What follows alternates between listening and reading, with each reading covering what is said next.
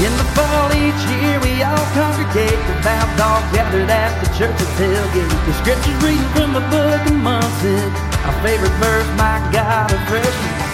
Drunk and obnoxious, well Georgia fade, ain't nothing finer in the land.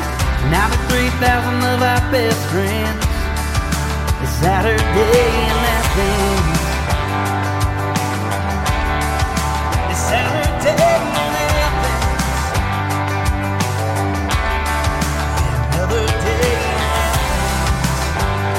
Welcome to the Saturday in Athens podcast. We're a Georgia Bulldogs show. I am your host, Seth Saunders, joined as always by my co host, James Kim. And with it being week one of the Georgia Bulldogs season, we have our first guest picker of the season. It is a repeat guest on the show, probably our favorite guest, if we're being honest here. We're not going to try to hide anything. it's our good buddy, Ray Fulcher. Ray, what's up, brother? Welcome back. What's up, boys? How y'all doing?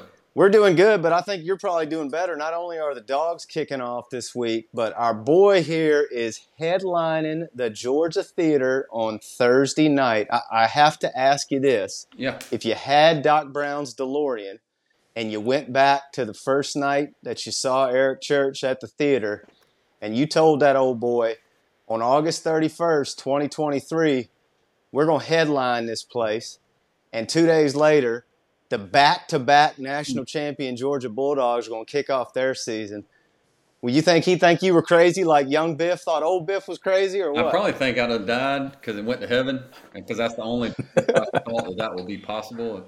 And so, uh, and especially, man, what a week for me. And it's it's taken a lot of. I talked, I was texting with you, Seth, earlier in the week, and I was like, I ain't, you, you were asking me if I was, you know, ready for the show, and I was like, I am, but I'm not quite ready. It's like game week, right? It's like we had rehearsal. It's kind of like install, take a couple days to feel like you're truly ready. But the hay's in the barn, so to speak. So that's going to be a dream come true on Thursday night. And you know, we played there a couple times or a few times, open it up for people, but that's just not the same.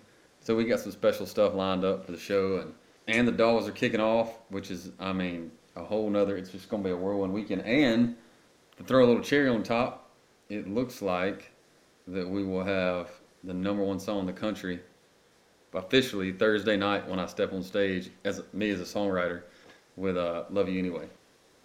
Oh, that's just incredible, brother. I mean, what a yeah, that is the ultimate cherry on top. Man, I, I think the other really, really cool thing about the whole night. I mean, obviously the timing is incredible with your story being back at the theaters, incredible. But I also think the fact that on the ticket with you is Jordan Rowe and Logan Crosby, two other Georgia grads. I, I don't know, man. I just I don't really know how it could get much better, to be honest with you. I just it, it's all lining up just perfect, and uh, man, number one, we're so fired up, and then also, brother, just just thrilled for you to have watched your journey and all this. It's just, uh, man, it, it's awesome. So we're we're fired up for you. Tell us tell us the thing about it, and I know it's it's a myriad of things, but what is the one thing you're either looking forward to most or that you're most excited about as this opportunity is unfolding here in a couple days? I really think, and I've been thinking about that some. I think really just I'm going to try to really be present that night, and I think the thing I'm really looking forward to is just look coming out the first song. We have a cool kind of intro thing we're going to do, and just during that first song, getting to look around and, and take in like it looks like you know going, we're going to have a lot of fans of our music and, and, and the journey and stuff. Also, a lot of friends and people that have supported me along the way. So, just getting to kind of take in that first song of, of not only kicking it off and all the adrenaline that comes with that, but also just getting to look out and kind of see all those people is going to be a pretty special moment, I think. I think one of the other neat things about this happening in two days is you've been working really hard, and people may not know that you've been grinding and putting together new music and getting ready to release new music as the year is starting to unfold. What is your excitement level about the things you've been working on and some of the new sounds that people are going to hear uh, coming forward? I'm so so excited, and I think we'll we'll get to kind of unveil some of that this year, and then especially like, I mean, next year is going to be absolutely full of new music. And man, I tell you, I've never been, and I've talked to you some about it. I have never been more excited, kind of about the just the group of songs that we've cut, recorded, just the possibilities that kind of lay before us. You know, I'm going on tour with with Luke in October over in Europe. Luke Combs, that's going to be exciting too. But I think kind of looking at that time over in Europe is really kind of a launching pad to hopefully a big end of the year and a big next year for us as, as far as new music goes and kind of a new chapter in this journey. And, and hopefully it's like in what we do and in a lot of things in life, there is no guarantee, but there's also no timeline of when the, uh, the harvest is going to come, so to speak. Yeah. Uh, but I know we've been putting in the work, the work, we've been putting in the hours and the, you know, the mental grind and the mental hours too. We're hitting the road hard this year. So I'm just excited to see kind of what, what comes with that and really unveil some of these new songs as we go throughout the next, you know, 12 months and, and people getting to kind of hear those things. Now, my understanding is there are still a few tickets left. Yeah. What is the best way for somebody who is last minute here trying to grab one of those if they want to grab them? So there's a couple ways. Yeah, it's um we're hoping to, we're hoping to sell out, and it's getting pretty close, and I'm excited about that. But we uh there are a few left, and you can go to my website rayfulchermusic.com and go to the little uh, tab in the corner, pull down tour, and it'll have like a ticket link for Georgia Theater. Also on my Instagram page, just my bio right there. My link in the bio is the the ticket link to Athens for Thursday, and um, and then Peachtree Entertainment, they're the people promoting it. They have it on, and, and uh, probably George Theater's website as well. So I know this is hard to pin down, but do you have a particular song that you are uh, most amped to play on Thursday night? yeah, um, well, what's cool about this is we've kind of been working on a brand new set for the fall. So there's some new elements that nobody will have ever seen. So that's really cool. Just all those things, but there's a particular song that I've been chomping at the bit. That's a brand new one of mine. That Seth you have heard, and uh, not many people have though. It's probably less than ten total that have heard it, but it's a really special one that I think that night it'll be an injustice if I don't play, you know, unveil it that night. And I think it's a perfect opportunity. So yes, there uh, that that song and man, I, I can't wait for the, the Love You Son Go Dogs moment. That's going to be really cool uh, just some of these kind of cool covers that we've never done that that I, hopefully the crowd will buy into. So Yeah, I'm fired up. I, I have I have heard the song that, that Ray is referring Yeah. to, and it is it is outstanding. So I am also fired up for him to play that. Uh, and he also shared some of the, the set list and the covers with me. And I'm just telling y'all, look, it, you crazy if you miss this show on Thursday night. It's just going to be out of bounds. So if you love the dogs and you love music and you're not there, you done missed out. It's the perfect way to kick off the 2023 Pete season, hopefully. Um, Yeah. yeah, I can't think of anything more fitting and, and what a celebration it'll be. So, everybody get your rear ends to the Georgia Theater on Thursday night. Um, and then, boys, at the same time the show's kicking off, we got college football on TV. So, I know. I mean, wow. the, the world is back on its axis. Everything is right. And I guess let's start with this, right? Is uh, James and I talked a little bit about this uh, this weekend on our show, but what is the thing that you are number one most excited about for this season, and then also maybe hit us with who is the team you are most compelled by, other than the dogs heading into the 2023 season? Man, I'm uh, I'm really excited to uh, see. I mean, obviously, I think everybody's you know kind of intrigued and, and wants to see how Carson Beck does. It feels like to me that Kirby's never been one to quit, pull the trigger on like this is our guy at quarterback, Mhm. right? He's done that a lot historically. So for him to do that, to me, says a lot. If you kind of read the tea leaves about how they feel about him, hopefully is what it says. I'm intrigued to see him. I'm really excited to watch these linebackers play. Uh, Pop and, and Small when he you know when he gets back and stuff. But we got a lot of I think we got a lot of juice in that room. And you know just been hearing hearing so much about the O line. I'm really intrigued too about we're kind of you know we're thin here. How does how the running back situation Yeah. uh, shakes. And I, and I think uh, it's good. You know the schedule lines up. I think you know good to kind of figure some of that out. But um, you know, that's the position group that feels like a little bit snake bit in the preseason. And it probably at some point a young guy's gonna have to step up that hadn't had to before. You know, whether it's a true freshman or or or somebody. Um, but you know, real tough luck with Branson Robinson. Yeah. Go out to him and Yeah. that injury. I know that sounds really painful, and I know he was looking at a big year, but and the um, man that that duo of safeties, really trio. If you had if you had 14 in there too, is is going to be fun, really fun to watch. All right, so maybe not everybody knows that's listening that at one point long ago in his journey, Ray was a GA for the football team. Yep. So hit us with your best Coach Bobo story or stories from your time as a GA. Um, there's there's a lot of Coach Bobo stories, but just as an overall just as an overall theme, the thing that I really enjoyed most was getting blamed for things that I had no, literally no hand in at all, and it was less of, it less of a, it was less of him blaming me of just he just needed someone to yell at in the moment, and I just happened to be there. And also, let me tell you something: this, do not be out there with Coach Bobo and not have a Skoal can.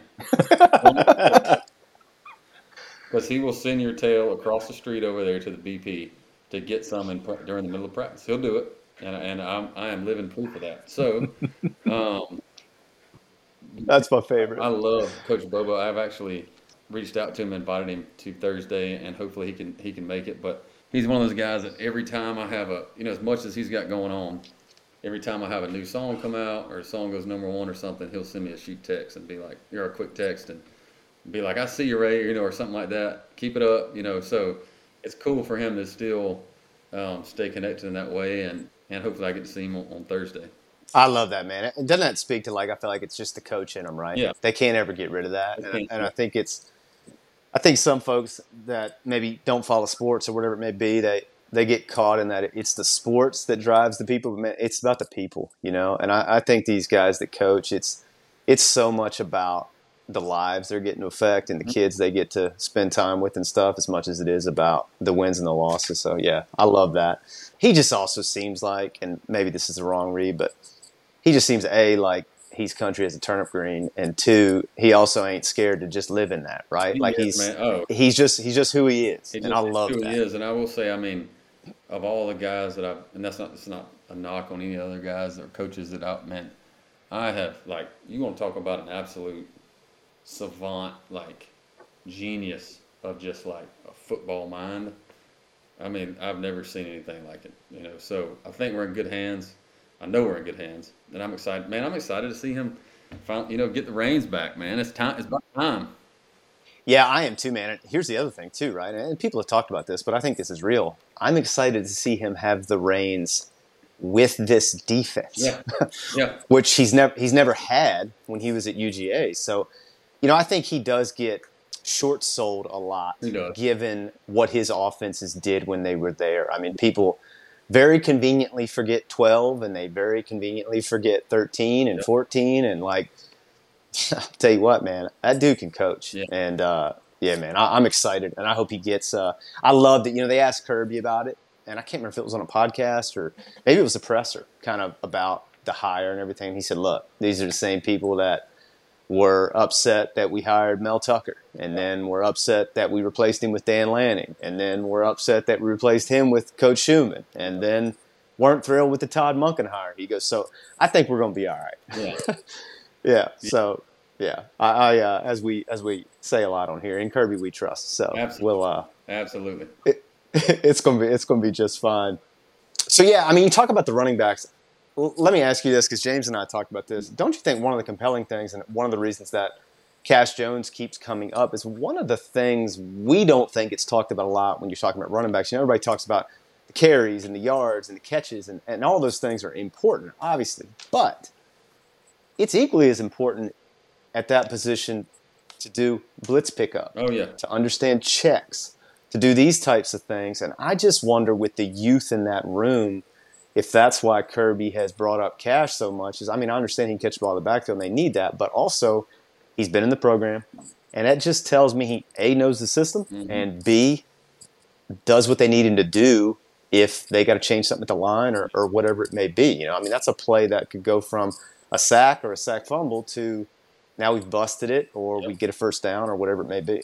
No, I mean, I think I've seen his name come up so much, and I think, again, like you pay attention like we do. It's like you'll see things through the years where you go like, the guy gets brought up a lot preseason. Like, you know, not always. Sometimes it's a, a true freshman where he's just talking about like, man, the guy's work ethic is, and maybe you don't, you know, almost like uh, Arian Smith first year, right? Like he only had a few catches, Mhm. hurt or whatever. There was a lot of buzz about him in the preseason. Didn't mean he was all American.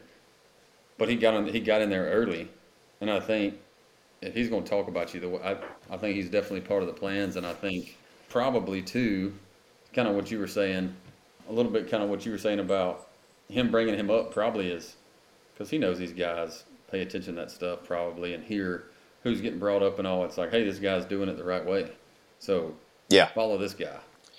Yeah, and I do think too, and I think Bobo will exploit this, but they're going to use the weapons they got. So if they don't feel like they got it at running back, dude, they're going to they're going to figure out a different way to do it. And I think his mind is creative enough, to your point, to to do all that. So, and I got no worries about the offense. The other thing that I think sets up well for them is they kind of have a soft takeoff. They do. And so Yeah. I think with change at a big position like quarterback and some transition, you know, uh, along the offensive line. I mean, I know it's mostly back, but you're, you know, we're making a transition at left tackle, which is a big deal. Um, some new faces in that wide receiver room. I just think that first month sets up quite fortuitously for us to kind of get ready for that back half of the schedule, which I think is where more of the meat is. You know, back to back weeks, Ole Miss, Tennessee. So, yeah, man, I I'm fired up about how everything's going to set up for this group. Me too, man. I think it's that is a very good thing that the kind of the way the schedule starts, and and I think that they uh, we'll see. I mean, I think we'll have a lot of guys. Hopefully, a lot of guys get to play the first couple weeks and stuff, and and we'll probably see some young guys flash, which is exciting, and then and see who the you know who the coaches have kind of decided. All right, these are our guys, and so uh, and you, I mean we'll have some guys that may not even be back starters that may not even back, be back game one, and so it'd be really fun to kind of watch those second guys kind of get to, to get in there and see what they're doing, and you know how they do in the starting role, which is invaluable experience down the stretch too when the when the other guys come back. So Well, part of that soft takeoff is the opener against yeah, UT Martin, which isn't the sexiest of opponents, especially after the last two years with the Dogs opening against Clemson and then the Oregon Ducks. But uh, and it's kind of a theme for Week One. The slate for Week One I wouldn't call the sexiest, but I will say I've talked myself into this slate, and I like it more than I did yesterday. right. Ja- Ja- James is shaking his head at me. I sent him the pics today, Ray, and he goes, "This slate is terrible." Terrible. So, I, all right, I did the best I could with this. So, this is what we're going to do, though, okay? Ray is picking week one, which we have learned over the three plus years of doing this podcast is a severe handicap. So, we're going to try to help our boy out here. We're going to pick 11 games. Okay. We're going to let him drop one. We, only, we think that's only fair. We got no we got no empirical evidence, nothing to base anything off of. Yep. Also, this week, which I don't usually do, boys, I did some research, and I got a little synopsis of each game just to give everybody here a refresher on what each team might be bringing in. So we're not just picking blind here. We feel good about that. We're trying to make this as, as clean as we can. Also, this is important because me and James have a season-long battle that we go Yeah. on, and um, it's it's heated. So I need to I need to make sure I, I get some winners here. Let's just put it that way. I mean, what do you, what do you think about that, James? You think I'm gonna take this crown this year or what? Well, I mean, you're you've taken it every year so far, so why not? That's right. I got got to stay perfect here. Excellence is the standard. Absolutely. Perfection is the standard. That's it. That's it. Okay, so first game Thursday night during the concert is Florida traveling to Utah for a repeat of the opener last year. Uh, Florida going to be starting Graham Mertz at quarterback. Raise your hand, boys, if you knew that Graham Mertz had 32 collegiate starts under his belt at Wisconsin, because I did not. Did not know that. No. 32. That's a lot, A lot. fellas. Okay, um, but not the best, right? He, he turns it over a ton, um, very turnover prone. Their defense was horrendous last year. They gave up a 50% conversion rate on third downs. So that's not really great. Um, I- think for them to be successful, they got to run the football. Their two horses there are going to be Montrell Johnson and Trevor Etienne, whose brother was a pretty good ball player too. So I think they got to lean on that. Big question mark, obviously, for Utah is Cam Rising going to play, coming back from the ACL tear in the Rose Bowl. Everybody and all the murmurs seem to be that he is going to play, which, if he does, I think changes things significantly. They got 14 starters coming back. They obviously want to punch you in the mouth two-time defending Pac-12 champions, Kyle Whittingham. They love to play for him. Um, yeah, so the spread on it is Utah at home minus six and a half. And again, I think a lot of this twinges on Cam, but we will start with you, Ray. Who do you like in this one? I like Utah, and I like them to cover. And I could be totally wrong on this. I just don't. I am not buying the Florida stock this year. I'm not buying. I honestly, Purdy's a great guy. It's not buying the Florida stock under Napier, and he could Mhm. well prove me wrong. Um, I don't see a great year for them. I also think that, uh, I mean, they're going out to Utah. I mean, that's a long ways. It's very Yeah. different than the swamp. So yeah, I mean, I think it's. I don't think it's great. I think it's seven, ten points. Um, but I think Utah does it. All right, James, what you got, brother? I'm going Utah. I don't care if Rising plays or not. Graham Mertz led some putrid offenses at Wisconsin, and I think he had better talent there. All right, well, I'm going to stick with you boys. I'm taking Utah too.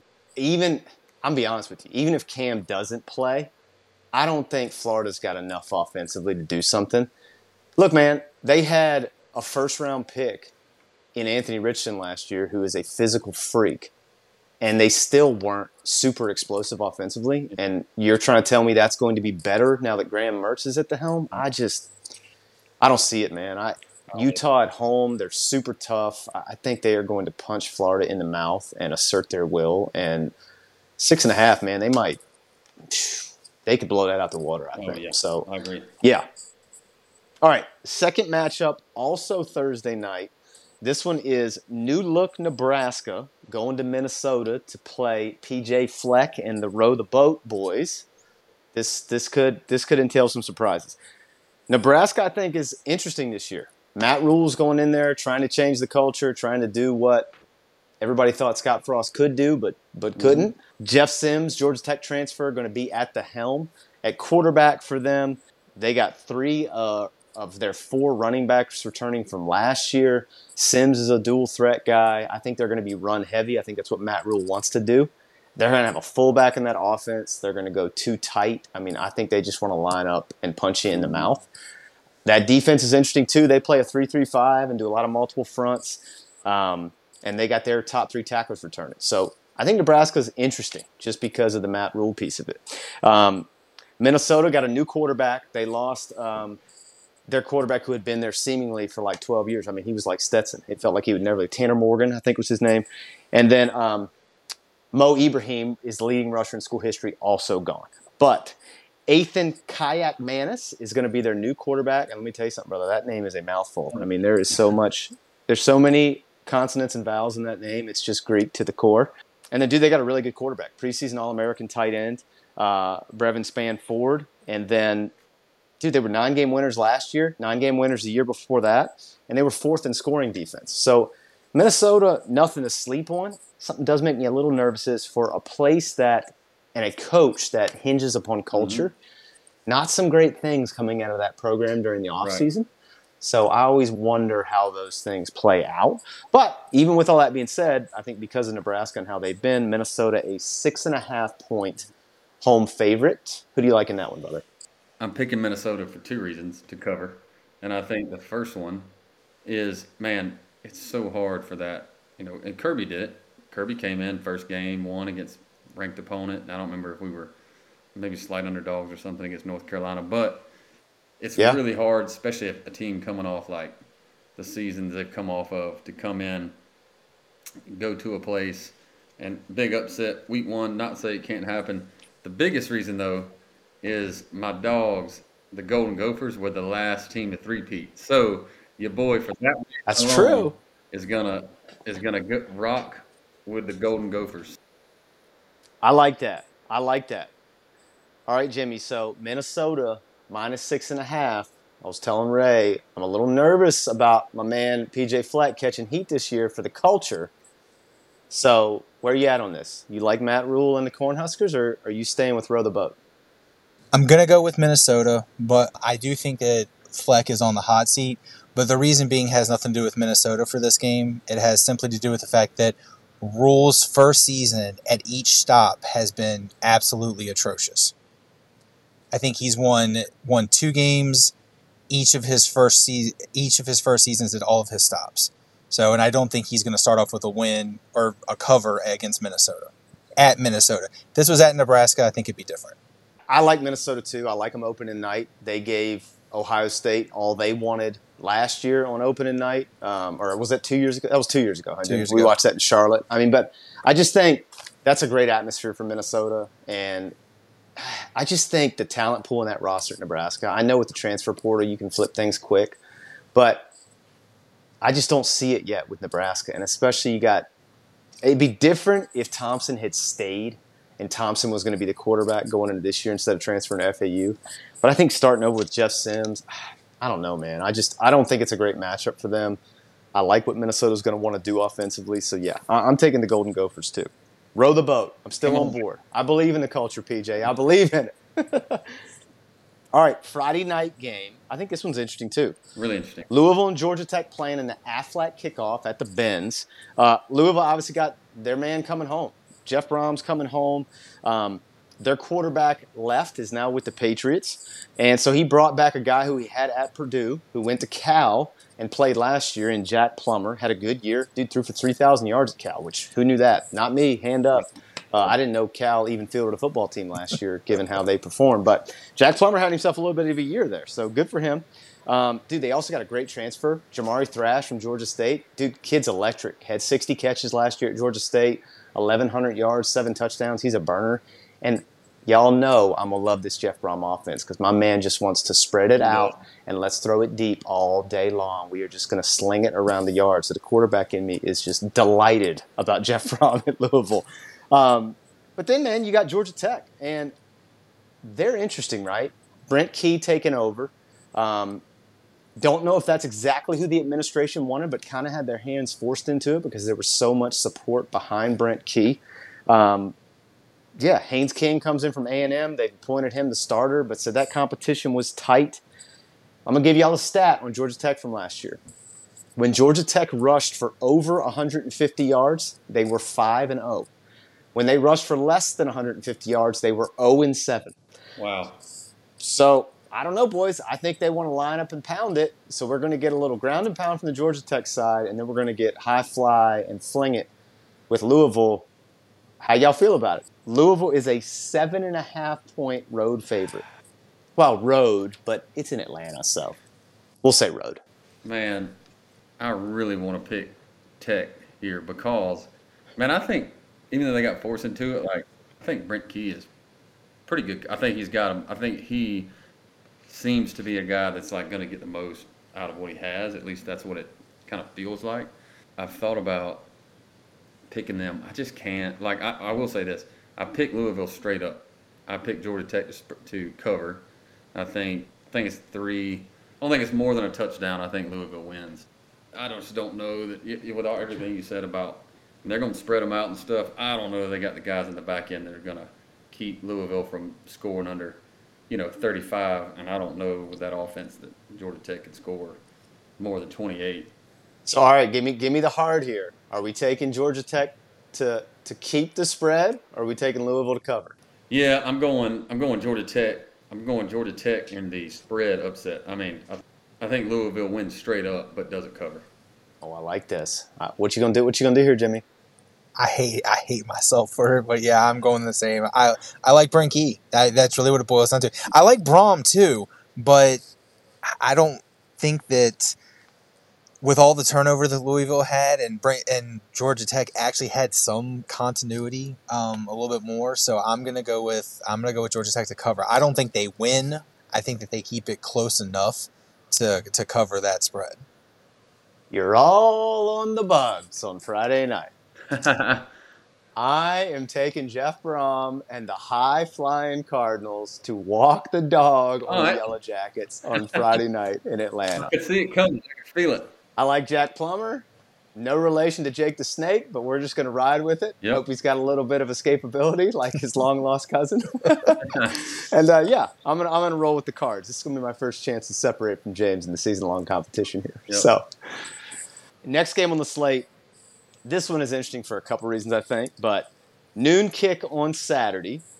UVA, Tony Elliott's UVA, going to play Tennessee in Ray's Town in Nashville at Nissan Stadium. Look, let's just be straight here. UVA not good. They will not be good this year. They were three and seven. Tony Elliott was transitioning from a more spread offense to a more pro style offense. Brennan Armstrong, who was a stud, left to go to NC State. So they're restarting at quarterback. I will tell you this, boys. Part of the reason I put this on the list, there will not be a better quarterback name matchup in all of college football this year. UVA is starting Monmouth transfer Tony Muskett. Outstanding Love name. Um, I mean, just beautiful. And then Tennessee, obviously starting Joe Milton, Bazooka Joe. So we got Tony Muskett versus Bazooka Joe, just artillery everywhere at the quarterback position. It's going to be outstanding.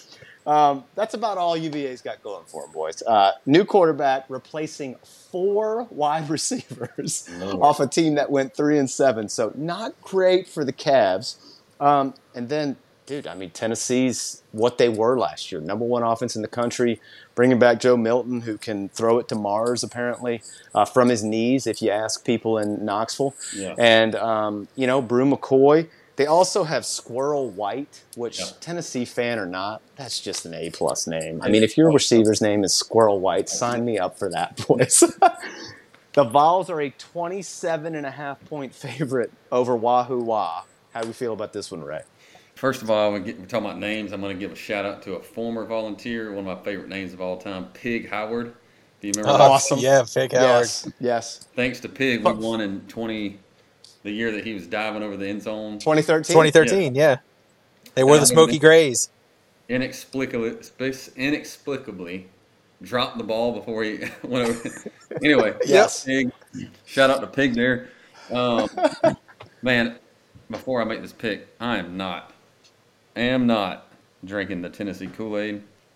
Um, Me neither. living living in this state, man, I have my uh, my disdain for that team has been absolutely recharged over the last eighteen months. I can tell you. Um, I am. If there was any way I could pick against them, I would do it. I just, I mean, I see them winning by thirty or more. So I'm going Tennessee. James, I think I know where you sit on this, but hit me with it. I actually think this game's going to be close for a quarter because Virginia's going to come out with a lot of emotion coming off the tragedy to end last season. Yeah. I think their Yeah. defense is going to play well. They they have no offense. This might mm-hmm. be. I'm not sure if UVA is going to win a game this year. I mean, I'm not sure they can beat an FCS team.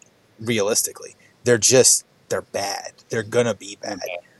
But I think they're going to come out with a lot of emotion. I think it's going to be close for a quarter, and then talent with Tennessee's just going to take over, and they're going to blow them out. But for a quarter, it'll be competitive. But after that, it's just going to be it's going to be bad. No love for my man Tony Muskett here. He's Yeah. got it takes- takes too long. It takes too long to re- reload those long arms. So yeah, I it, it's going to be tough sled, man. I, I just think there's going to be so much speed and so much firepower on that Tennessee side. I mean, look, they scored 21 in three blinks. So and UVA just can't do that. I mean, Yeah. even if they had the people Tony wanted. Yeah. I, I don't even know then if it would matter because the athleticism is just going to be on such a different level that it's going to be a long, long day for the Cross Sabers. Also, I'm glad you big up Pig Howard. Is that the biggest whiff in Arkansas recruiting history to not secure Pig Howard? Had- Like, think think if they had NIL when Pig was in school. You tell me my boy wouldn't have gone to Arkansas? Come Oh. on now. He was definitely going to Arkansas. I mean, Arkansas's missed out on some. They did get old uh, for a year. They got somehow got Mitch Mustain, even though True. I don't know if you've seen the documentary. Pretty great documentary about that. Just the circus It's really good. and that, and it almost like he essentially had no choice at at the end. But he was only there for a year. They have had some uh, some big whiffs out there, but yeah, I mean it can't be. At least they had him for a year, so I would say Pig Howard has to be the. I mean, how many how many car dealerships in I mean, Fayetteville and Little Rock are getting the pig suey from Pig Howard on a commercial. I mean, that's just that's easy money, baby. That's easy money for everybody involved. Yeah, if it was NIL years, my man would be raking it in in Fayetteville. Yeah, uh, he'd be living the life, baby. Okay, so we're all on all on the Vols now. I don't think any surprise. All right, next one. This could be my favorite matchup of the week. I think this is one of the spicier matchups, Yep. mainly because of the number, which I think is a little crazy. Look, Coach Prime in his opener, Colorado got to play TCU coming off a national championship appearance against the Dogs, although appearance is about all it was. They showed up, and that's about it. Um, it was all dogs after the whistle blew. But um, I mean, they're replacing a lot. I think here's the interesting thing about Colorado. Okay, they turned over the entire roster, and Prime got everybody he could get. He got Travis Hunter to come from Jackson State, who's going to play two ways, which is awesome. Yeah. We got a little Champ Bailey vibes there, and Deion when he was in the pros. Then you got Kavosiey Smoke that comes over from Kentucky, also electric, and all name team every single year Oh. that he's ever playing football Yeah. fantastic. Then, man, I think one of the undersold things is the coaching staff he built. He brings head coach Sean Lewis from Kent State, who had built a very nice program for the Golden Flashes. He's calling plays for the Buffs this fall. Mm-hmm. And you got Deion's son Shedeur playing quarterback who can sling it, he can run. I don't know, boys. Colorado got something going on there. So Colorado's got that. Then we got TCU replacing Max Duggan.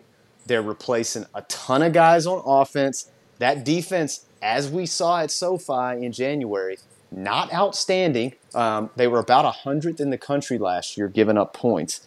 Um, and then, you know, they got, they're essentially Alabama West now. They got Trey Sanders and JoJo Earls coming in for the roster to try and get some reinforcements. But, dude, Horned Frogs favored by 20 and a half Yeah. against Coach Prime's Buffs for the opener. How we feel about this one, Ray? I have no idea what's going to happen. no idea. If TCU won by 30, I'd be like, okay. I mean, makes sense. But if, talking about what we just talked about, I mean, if it's tied in the fourth quarter, I'm like, okay. I mean, look at the players he got. You know, mm-hmm. T- look at what TCU lost. I do not know how. To, I mean, the only the only thing that makes sense to me is, I mean, no way I'm picking TCU and the spread. I think TCU straight up. I think Colorado covers. Might only be 17. I think they cover. That's a big spread with the players he has. Again, it could be an absolute catastrophe. They might lose by 30, 40. Who knows?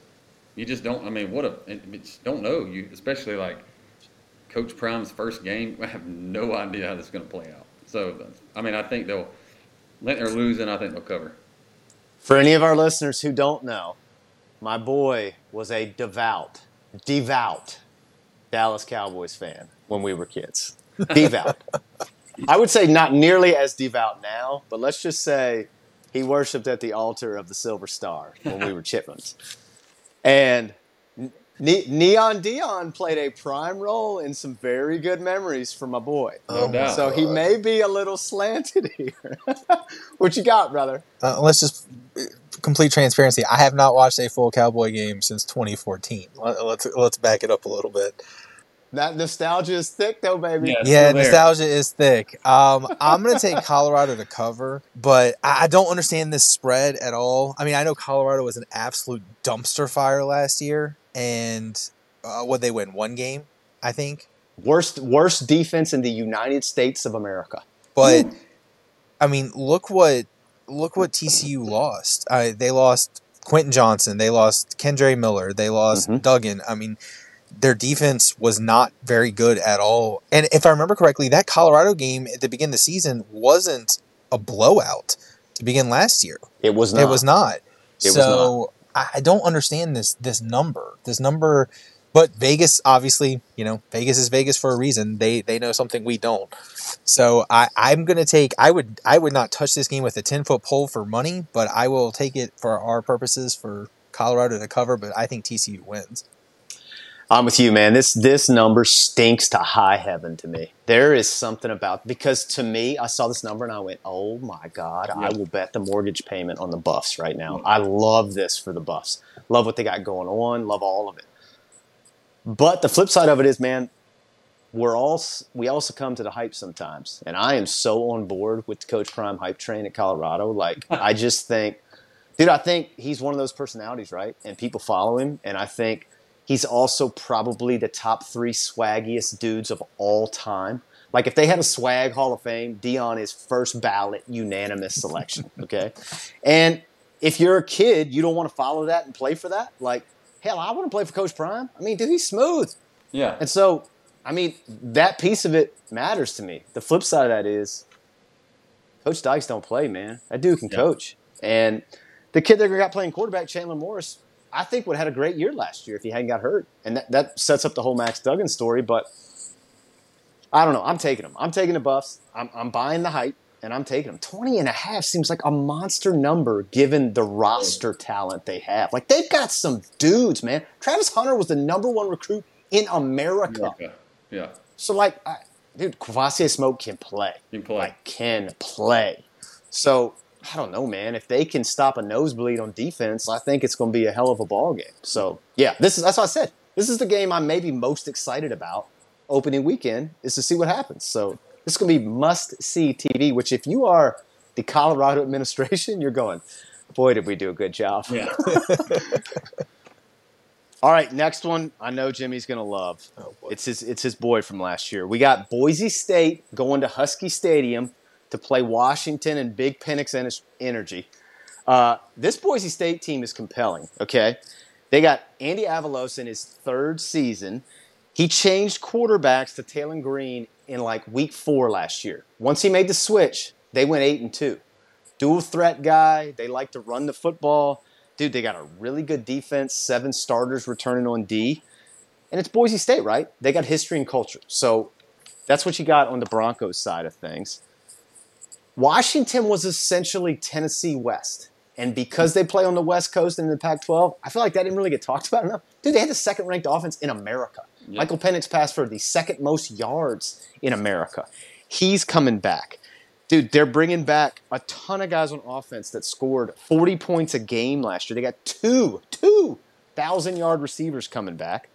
And dude, they got Bralen Trice on defense, who I think had nine sacks last year.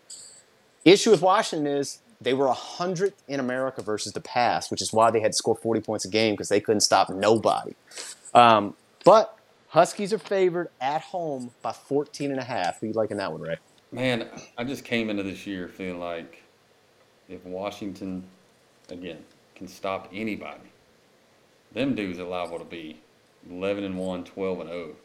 Mm-hmm. So, by all means, Boise State could it could be close. Boise State could lose by three. They lose by seven. I think they're going to lose by 20. I'm taking Washington. Um, that offense is the real deal, and I just it feels like one of those because of everything coming back on offense. It feels like it could be a type of year for them that Tennessee had last year, and so because of that, it's not necessarily a knock on Boise State. More of just a I think Washington is is primed for one of those years. I think they win by 20. All right, James, do the Broncos go into Husky Stadium on the sound and do something magical, or do the Huskies just run them all the way back to Boise? You know, when I made my playoff picks our last episode, I picked Oregon to make the playoffs, winning the Pac 12. Mhm. Two weeks ago, I had Washington in that slot. And then they lost their number one running back who had 13 touchdowns last year for the season. That's what prompted my switch. Even though their defense is absolute, was absolutely atrocious last year, I still think their offense is good enough to carry them. And we just don't know enough about Laney getting his guys in there yet. But losing their number one running back just prompted that change. With that being said, I don't think Boise's good enough to cover that spread. I don't think they can keep up with that offense. If this was on the blue turf, I think Boise covers. Don't think Boise wins, but I think Boise covers. In in Husky Stadium, there's no way. Uh, the Huskies win by three scores, maybe four. I'm with you, boys. I'm taking I'm taking Washington. I am a big believer in Michael Penix. I was a believer in him when he was at Indiana. I mean, James, you and me talked about this. Like, I thought that was a coup. Washington pulling him in the transfer portal. Like, the kid's a great player, and man, he just seems unflappable. The other thing about it is, I would feel a little differently about this if Boise State's offense was constructed differently. But they want to run the football and control clock. And Washington's defense, although porous last year, didn't have as much of a problem stopping the run. It was somebody who could exploit them on the back end, which I don't know if Boise State has that ability. And so when you match a team like that up, who wants to churn clock and grind it out, versus a team that can score when you go to the fridge to get another banquet beer, I'm going to take the team that's scoring once every 30 seconds. So I'm going to take the Huskies in this one, and be great if Boise State proved us wrong and it was an exciting game, but I just think Washington have too much firepower, man. And I, I think another year in that offense too, they're going to be confident and ready to rip, and they are going to be a lot of fun. We talked about this that they, for us, are one of the most compelling teams across the country. I think to watch this year. Also, boys, can we talk about this? Husky Stadium is this not on the top ten need to go to stadiums Oh, in all yeah. of America? It just seems like it'd be Oh, time. looks so electric. Yeah, we got to get the boat and do the whole thing, man. Yeah. I need to I need to tailgate on the boat, baby. That's right. Yeah, I'm in on that. Okay, this is another one, Ray. This has been one of James and I's sweethearts the last two years, and that's uh we are we are Team Roadrunner. Meet meet, baby. Hashtag that all day. And dude, UTSA switching conferences this year. Two-time defending Conference USA champs. They're making the transition to the American. Going to be a battle all year long with Tulane, who had an outstanding year last year. They're bringing back fifth-year senior Frank Harris, the lefty who absolutely flings it. I mean, that dude is outstanding to watch. And like, dude, seven starters coming back on D. How on God's green earth is Jeff Traylor getting kids to come to San Antonio to play college football and not just play, but do the work, baby. Like they have been incredible. I think one of the more undersold stories across the country the last two years is what UTSA's done and what Jeff, Jeff Traylor's done. So love that. And then they're going to play Houston with Dana Holgorsen. And they got uh, Texas Tech transfer Donovan Smith's going to be their starting quarterback this year. Um, boys, they gave up 32 points a game on D last year, and they lost seven starters off that defense. So replacing a ton on an already bad defense. Uh, UTSA is a one and a half point road favorite going to play the Cougars. Who you liking that one, Ray? I'm, I'm, I'm with you boys on that one. Uh, I feel like you're right. I mean, very undersold story. I think they could be better this year. And you talk about losing seven starters off an absolutely abysmal defense. Yeah, I mean, I don't think it being at Houston is like, you know what I mean? When I think about, I'm not knocking their home field advantage or whatever, but when I think of Houston, I don't think about going to the 12th man exactly. You know what I mean? So, yeah. I, uh, yeah, I'm, I'm with you boys on this one. UTSA. All right, Jimmy, you sti you sticking team hashtag meet meep or what? Yeah, of course I am, and I, I actually am considering putting real money on this game. I think you know how much uh, how big of a fan I am of Holgorsen here. Yeah. So I, I I love betting against him. So yeah, I'm meet meet all the way. I will say this for Coach Holgorsen, okay? I mean, my man don't apologize about Mhm. rocking that old school 90s country haircut, brother. Like, he's cowboy hat ready. It's all party from like half neck down. Oh, yeah. But that cowboy hat comes off, brother. It's false advertising. Yeah. my man, my man ain't got nothing up top. He ain't worried about nothing, bro. He ain't worried about and dude, he just rips it. I love it. I do like the swag about that, but they will not win this football game. And I think UTSA is going to come out and plant a flag to start the year. Um, and I can't wait, man. I love to watch Frank Harris. That dude can sling it. This is another one I think is super fun. Duke's Mayo Classic, the greatest mayonnaise on the planet. Bank of America Stadium in Charlotte, where the Dogs kicked off their their title run in 2021. UNC and Drake Maye up against South Carolina and Spencer Rattler may not be a better quarterback matchup in all of uh, of Week One. Um, here's the thing, right? I think something that's been undersold a little bit about UNC heading into this season is Phil Longo's gone. And I don't think an OC switch, especially when you got a quarterback in their third year, is something to sneeze at. Phil Longo going to be at Wisconsin, who that's a whole nother conversation. I am super jacked to see what they do at Wisconsin. I think that's going to be a super fun team. But big expectations for, for Drake Maye. Their defense was atrocious. They gave up 31 points a game last year. I don't really know if there's been any indication that's been any better. Um, South Carolina, really, really bad against the run, great against the pass. So where are we at on them? Okay, they're they're good at defending what UNC wants to do. And then who is Spencer Rattler going to be? Obviously, he was a much ballyhooed recruit. Starts his career at Oklahoma. Was featured on QB one on Netflix. He's supposed to be the guy, right? And I would say it's been a less than even college career, but finished the year last year super hot. Carolina is a North Carolina, the real Carolina, is a minus uh, a two and a half point favorite at the neutral site there at Bank of America. Who you like in that one, Ray? I like South Carolina, and the reason is, I mean, I think it's it's Beamer. and it feels like to me that he's one of those guys that has again we always talk about Saban, not you know no one aside from Kirby has like truly been able to kind of leave his coaching tree and, and even approach what he's been able to do at Alabama, other than Kirby.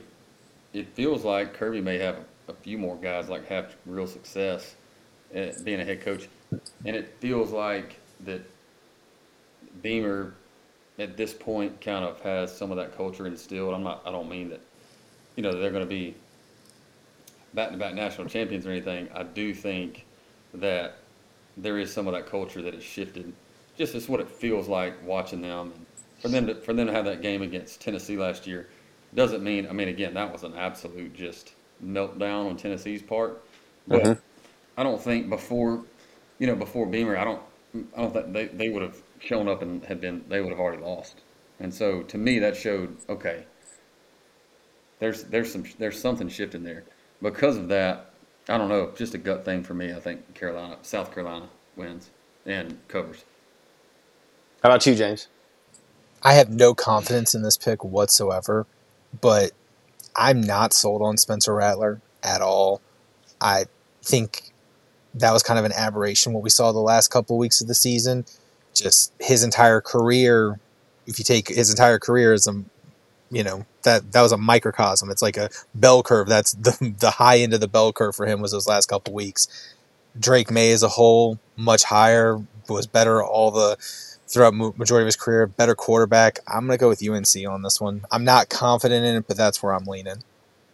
This is a tough one for me, man. I, obviously, Drake Maye is what he is. I, I'll tell you something though. That that OC switch makes me nervous. I just, I don't know. I, I- think that matters, and they were, I would say, especially to start the year last year, given all the hype he had coming. in. I mean, remember now when the season started, he was the preseason favorite to go to New York and hold up the Heisman Trophy.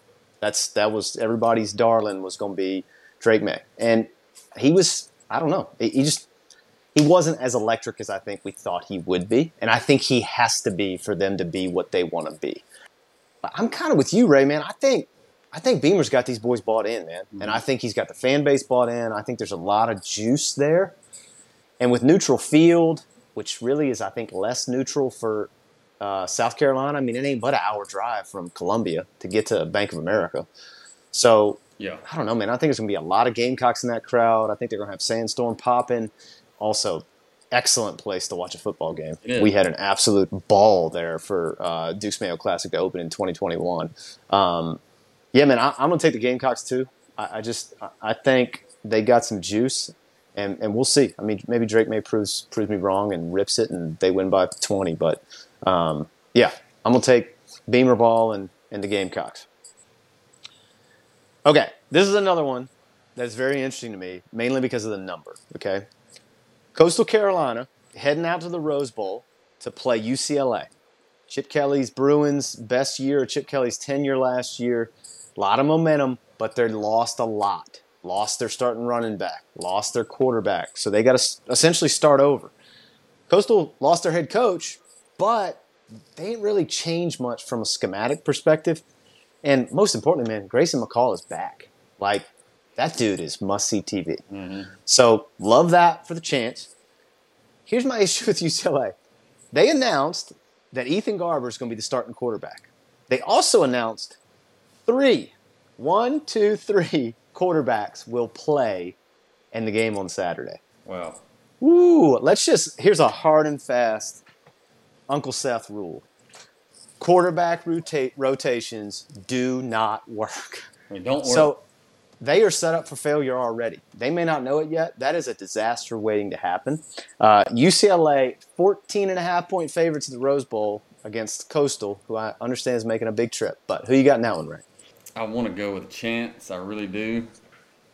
Man, I'm just thinking of those guys going from where they're going from all the way to LA, playing in the granddaddy of them all. I know it's not the Rose Bowl, but it is the Rose Bowl. Mm-hmm. Um, and something tells me I'm with you on the uh, on the three quarterback thing.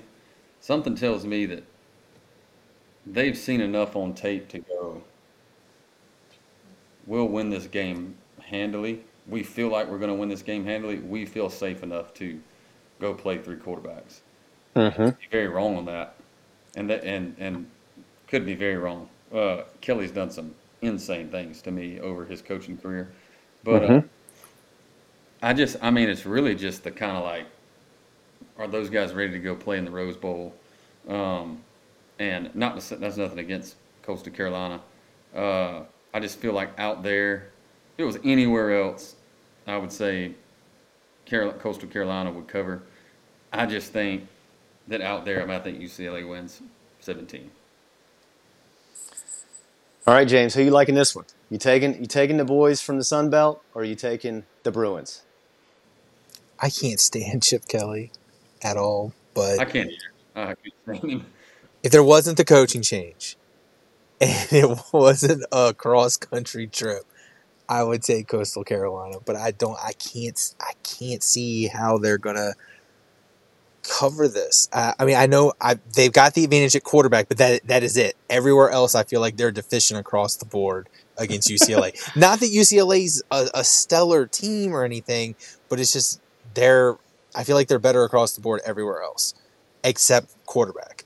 Now, granted, if McCall has an otherworldly game, they've got a shot to cover. I still don't think they got a shot to win, but I'm going to take UCLA to to win running away on this one. Yeah, I, I'm I'm kind of in the same boat, man. I would love, love, love, love, love to take Coastal. I just think, you know, at some point, and we obviously talk about this a lot. At some point, it ain't about the X's and the O's; it's about the Jimmies and the Joes, Mhm. and it's just hard for me to believe that a team that's based out of Los Angeles, California, ain't got more Jimmies and Joes than a team out of Conway, South Carolina. I mean, Now, ho- hopefully, I bite my tongue on that, and I'm wrong. But I just feel like, especially with Chip Kelly, man, like, I, dude, Chip Kelly, you can make an argument. Change college football, right? I mean, what he did at Oregon changed the way offenses were called, changed the way defenses then had to adjust, changed the way that guys built defenses, like how much a guy weighed at linebacker pre Chip Kelly versus post Chip Kelly. Um, so man, I don't know. He's he's an innovator, and I loathe that they're going to play three quarterbacks. But I, I'm with y'all, man. I just think the talent gap is probably so big that, to your point, Ray, they're like, look, we can get our guys reps, and we're going to be okay. So yeah, for that reason, I, I'm going to take them to cover too. Um, and hey, I hope I'm wrong. Hope the Chants do too. shock the world, shock the world, baby. I hope they hope they paint the town turquoise, but I don't know. I ain't I ain't seeing it. All right, this is a this is the best matchup of the weekend, and it is not close. Okay, um, LSU playing the Noles in the Camping World kickoff at Camping World Stadium there in Orlando, and LSU obviously I I would say probably everybody's sexy pick this year. Everybody is all on board with LSU, and let's have a serious conversation. The reason everybody is all on board with LSU is because they scored a ton of points against your Georgia Bulldogs Yeah. in the SEC title game. That is it. Because let's be serious. If you watched them play last year, what about them did you go, boy, that's an outstanding football team? Never. I mean, look, I know they got Harold Perkins, who's electric. For me, man, Jayden Daniels is just okay. I thought that team looked so much better in the second half with Garrett Nussmeier at quarterback, and I was much more fearful as a fan of the opposing team with him leading the offense. Jayden Daniels going to play quarterback. I just think it's going to be a lot of the same, man. And Brian Kelly is Brian Kelly. He is the opposite of sexy. So I don't know, man. They they are what they are. Also, big thing: Maason Smith not playing again. Didn't play in the opener against um, FSU last year. Will not play again on Saturday due to the bogus NCAA thing. That's a whole nother conversation. But yeah, he's not playing. Um, so yeah, that that's the LSU side of the ledger. Dude, on the FSU side, probably the most compelling FSU team since 2014 when Jameis was coming back after and they're defending the national title. Jordan Travis coming back at quarterback who had an absolutely monster year. Dude, they got six seven Johnny Wilson hauling in passes, who's probably gonna have a thousand yards this year. That D was 20th in the nation last year and got a bunch of dudes back. I mean, they got eight guys back on offense, had the ACC Defensive Rookie of the Year in Patrick Payton. They got a lot going for them. And Mike Norvell, they are so smart for giving that dude some time because James and I talked about this a bunch. If you're behind can win at Memphis, you can win in Tallahassee. Yeah. And so, yeah, they're they're super fascinating for me throughout this 2023 season, and they got a chance to plant the spear at Mhm. Camping World Stadium and make a big time statement. So, who do you like in this one, Ray? Uh, LSU is a two and a half point favorite at the neutral site there in Orlando. I have been trying to figure out on all these lists and all this stuff, like, what is this love affair with LSU? I can't figure it out. Mhm. I just, Brian Kelly is just, man, he's so, there's nothing about him. I mean, I would be so sad if we ever hired that dude to play. It's just like, I just don't get it. I don't understand how he even got the, the job in the first place. I don't understand what he ever did at Notre Dame to, to. So anyway, had a, had a pretty good year. Whatever. I don't understand the the love affair with them. I think Florida State wins by a touchdown. I think they cover. I mean, you're right. I think it's a very compelling Florida State team. Don't get the love affair with LSU, and I think it, it shows up here. What you got, James? I'm gonna be honest. I've gone back and forth with this one probably a dozen times.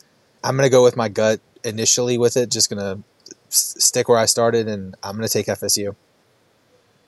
No real analysis. That's just that's my gut. Yep. Yeah, I'm taking the Noles too, man. I just uh, and James and I got the got the receipts to prove this. Neither one of us picked LSU to win the West on our ballot at SEC Media Days this year. We both had Alabama carrying the West, and part of it is I'm just I'm not sold on them yet, man. I there was not a game they played last year other than the second half against Georgia where I went, oh, like these boys are doing something. Yeah. And again, they're not playing the quarterback that was playing when I felt that way. So, yeah, man, I I don't know. I just and I think the Maason Smith thing is a big deal. I think not having I think not having him to anchor that D line for that ball game is a big deal. I, I think Florida State's going to come out ready. I think they felt a little snake bit and that they should have won that game last year. hmm So, um, yeah, man, I think they're fired up and motivated, and I think they, I think they win straight up. I don't think they just cover. I think they win straight up in Orlando. So, yeah, I'm with the Noles too. Okay, last game for the official slate is a Monday nighter. Clemson going to Wallace Wade Stadium to play the Duke Blue Devils. Clemson got a new OC and Garrett Riley, pulled him over from TCU. They're trying to shake some things up and bring some electricity back to the offensive side of the football there in Death Valley. Cade Klubnik gonna be the full-time pilot behind center this year. Will Shipley, who I think is one of the better players in all of America at running back, returning, and then man, that defense is going to be stout as they usually are. And that boy Jeremiah Trotter Jr., just like his daddy, is a stud. Yeah. Um, so yeah, Clemson got a lot going for them. I think Duke's gonna be a fun ball club too. Mike Elko's first year last year, defensive guy, turned things around pretty quickly. I think they dropped down from giving up something like 35 a game the year before, only gave up 21 a game on defense. Uh, Riley Leonard coming back to play quarterback, dual threat kid. He's a fun kid to watch. Um, dude, their defense forced 26 turnovers last year. So these ain't your mama's Duke Blue Devils No. uh, playing football. Uh, so I think this is a fun little game, man. Clemson's a 12 and a half point road favorite. And uh, yeah, who you liking this one, Ray? I was I was thinking maybe you know Duke at home maybe, but then I was the deal is like I think Dabo is in a spot where you know the guy's won two natties. Like it's not like he's on the hot seat or anything, but you got to know that dude feels like that if he don't do something, this game's about to pass him by, or like Clemson as a power is going, and I think I'd, I'd be I don't know this at all. I'd be willing to bet they had probably the toughest off season that they've had in a while, like as far as getting after those players and stuff. And it feels like if I'm if I'm Dabo, I got a little chip on my shoulder this year. Um, Mhm. For that reason only, I think they go down there and, and cover. What you think, James? You buying the Tigers? I'm not. I'm really not. I think Duke covers this. I I like Leonard. I like Leonard a lot. I think Leonard's going to have a really good year this year, and I'm not sold on Klubnik yet. Um, I need to see more. He, from what I saw last year, it just was okay. Now, granted, full off season as the guy, might have developed him a lot, but I need to see more yet. I love Shipley. They got a great defense, but that's how they were last year. They they were a good team last year with no mm-hmm. quarterback. And until I see something different, I, I think that, I mean I think Clemson wins. Don't get me wrong. I think Clemson's good going to beat Duke, but I think that Duke's g- good enough to cover this. This is the worst possible day for me to make this pick. Davey Pollack and Pastor Jay had Dabo on their podcast this week, hmm. and I am so knee deep in the Dabo story right now that like I'm ready to run down the hill into Death Valley to play for that man. So this is the worst possible emotional state for me to be in to make this pick. Um, yeah, I'm gonna take. I uh, I like Will Shipley a ton. Their defense, to they just keep putting out studs on that defense, and I am with you, James. Jury's still out for me on K Club.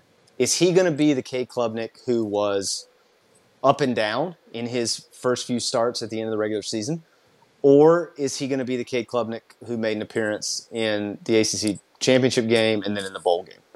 We'll see, right? I think the, the other piece of this is I don't think any of us would argue there probably is not a bigger jump in sports other than AAA to the major leagues in baseball than from high school football to college football.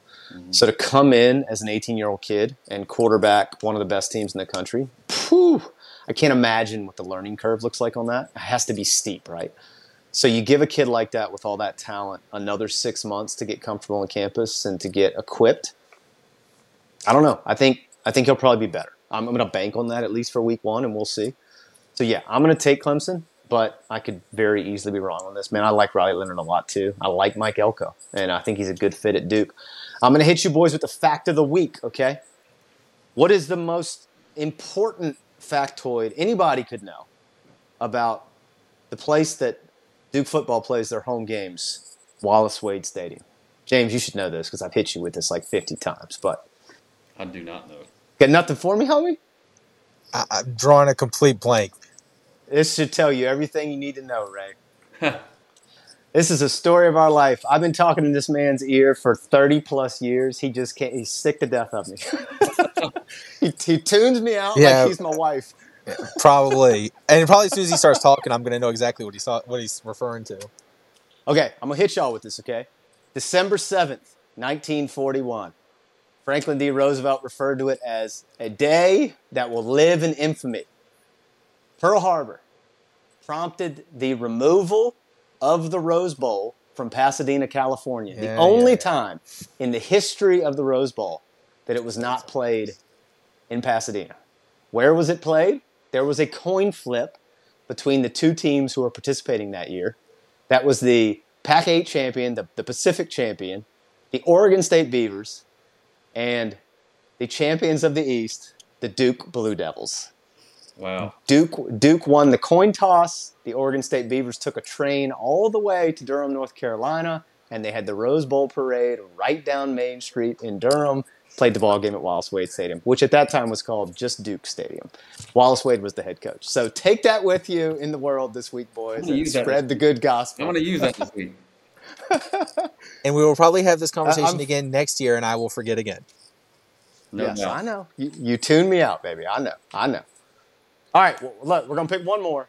This one don't count because, boys, I couldn't even find a legitimate spread on this. This is how, this is how big of a, a just cupcake this first week is. But I did find one handicapper that put it at 44 and a half for the back-to-back national champions playing UT Martin. So, what do we think? we covering that pretty easy or what? I mean, that's so hard. I mean, because it's like you win 50 to 7 and you- Yeah. you haven't covered it. You know what I mean? Yeah. And I just, man, I just don't. I, I mean, I, I'm like, you know, it's 48 to 7, it's 50 to 7. You know, maybe it's 52 to 7. I, I just feel like a lot of dudes are going to play. I don't think, you know, I don't think Kirby's going to try to hang 60 on these dudes. I, and if you look notoriously, yeah, we've done some of those 60 to 3, 2 nothings, whatever. I mean, some of the biggest blows blowouts have been against like conference opponents. It's like, I mean, you look at some of the smaller teams we played, it's it's 45-17. It's like, you know, whatever because they're playing a bunch of dudes. They're trying to build depth, and it's weird to like not pick Georgia, but with that spread, it's like, man, I'd see a 45-7 type game. I mean, you, I don't know if I could pick winning by 45 or more, knowing more than likely how Kirby's going to treat it. What you think, James? I know you hate numbers like this. Yeah, I, I completely agree with Ray. I could not have said it better. I, I absolutely hate spreads like this. Yeah, Uh, it'll be it, it'll either be 45 to nothing Yeah. or 45 3 or something Yeah. stupid like that and they don't cover so i i don't think they'll cover i think that it'll be thir- probably 35 nothing at halftime something like that and then they'll put in brock and then gunner and get them snaps get them reps i think they'll run the offense but they'll probably get you know one or one touchdown or something like that, and then get a, a couple field goals, and the backup defense will get in and give up a touchdown, and it'll just be or give up a couple field goals or something, and you know they will not. I don't think they'll cover 44 and a half. That's just way too much. I agree, and I'm gonna tell you something. It's I think you said it earlier, Ray. Kirby Kirby will tell you what he wants you to know. You just got to listen. hmm And he made a comment about 10 days ago. And he said, We are not as far along after scrimmage two as we were the last two seasons. And the antennas in my brain went ding. and so, like, he's telling you they don't look like he wants them to look yet. And so I just don't see him going out and hanging half a hundred week one, even if it is UT Martin, right? Like, I think there's some stuff he's going to want to work on schematically, and I just don't think the aim is going to be, hey, let's just go put the pedal to the metal and see what we can do. Like I, I don't see it, man. I, and I also think too, especially when it comes to these smaller schools, homie, Kirby's daddy was a coach. He'd been coaching all his life. He don't like to embarrass nobody No. except Shane Beamer, except Shane Beamer Yeah, same shame. and and Dan Mullen. Yeah, So like, if it ain't one of them two, I just I just don't think he's keen on it, man. I don't think he wants to embarrass anybody or any of that kind of stuff. I mean, dude, didn't they didn't they agree to running clock last year? One of the games. I think so. Yeah, So I I just I don't see it, man. I I really don't. I, I don't know if they cover that big of a number. I mean, they will win and it will be glorious and joyful and it'll be Saturday in Athens, so it'll be fantastic. But whew, that's a large number. big. Um, all right, boys. Well, how you feel, Ray? I feel like I feel like we got seven in there somewhere, right? oh yeah, yeah, dog. I feel great. Here's the thing, man. If Ray has a good week, me and James have a good week. So Dang right. we're rooting for you, baby. I got to go with. we got we got a lot of the same picks. coming down the track. We did. We did. I mean, I feel good about all of them. I could see where a couple of them, you know, just went with, your, with my gut. We'll see what happens, but um, feel good about it. Solid, solid week, I think. Well, as usual, brother, it's always great to see you. We always enjoy enjoy spending time with you, and uh, we just couldn't be a more proud of you, and b more fired up for you for what's going to happen Thursday night. We can't wait to see you. Know you're going to blow the absolute roof off the theater, and uh, yeah, man, it's going to be joyful. Can't think of a, a better way uh, to start this 2023 peat. And uh, yeah, man, we're fired up. So we will we will see you Thursday, and go Dawgs. Go Dawgs, man. Thank y'all so much, and I'll uh, see y'all then. Hey, George is better now.